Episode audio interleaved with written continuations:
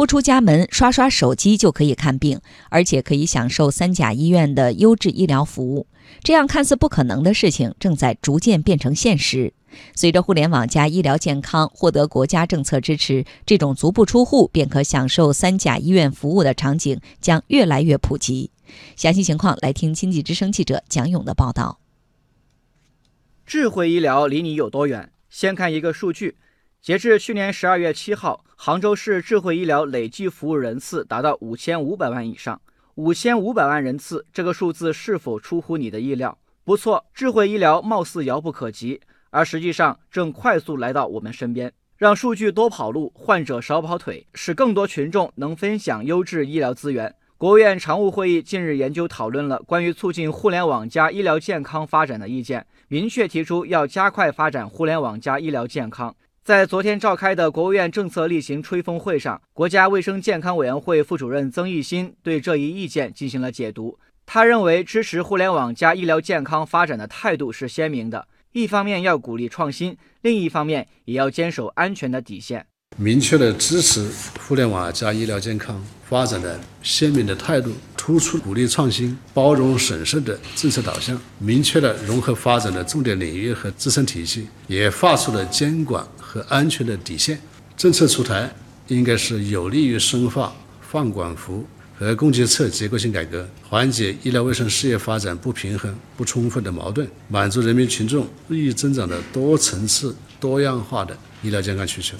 互联网加医疗健康主要通过网络进行，医生和患者不见面，如何加强监管，让患者放心看病呢？国家卫生健康委员会规划与信息司司长于学军说：“对互联网加医疗健康的监管，最核心的就是要各负其责。”谁提供互联网健康的这种服务，谁就要负责任，实行这个安全的责任制。比如说，互联网医院的发展是以实体医院和实体医疗机构为依托的，那么责任的主体还是医疗机构本身。另外，在监管方面，原则是按照属地化管理啊，实行线上线下统一监管。在这个文件当中，我们特别强调第三方平台的责任。应该确保你这个提供服务人员的资质符合有关的规定，并且对所提供的服务要承担责任。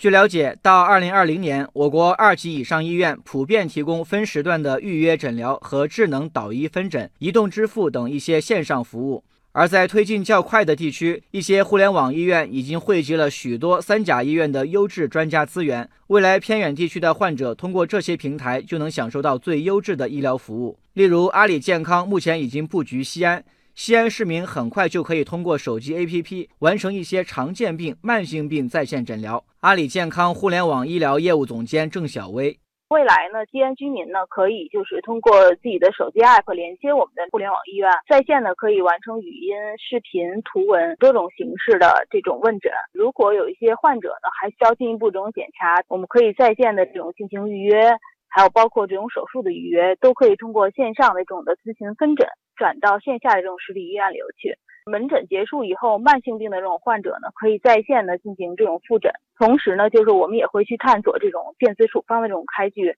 那么像慢性病，还有包括随访的这种患者，可以在家呢，就通过这种在线这种形式，可以把药给寄到那个家里来，实现送药上门的这种服务。不过，互联网加医疗健康也并非是万能的。例如，专家就不建议儿童进行互联网就诊，因为儿童的病情变化非常快，还是应该前往专业的儿科医院接受救治。另外，国家卫生健康委员会副主任曾益新也坦言，想要彻底解决医疗资源分配不均的问题，还是需要进一步深化医疗改革，推进分级诊疗制度等。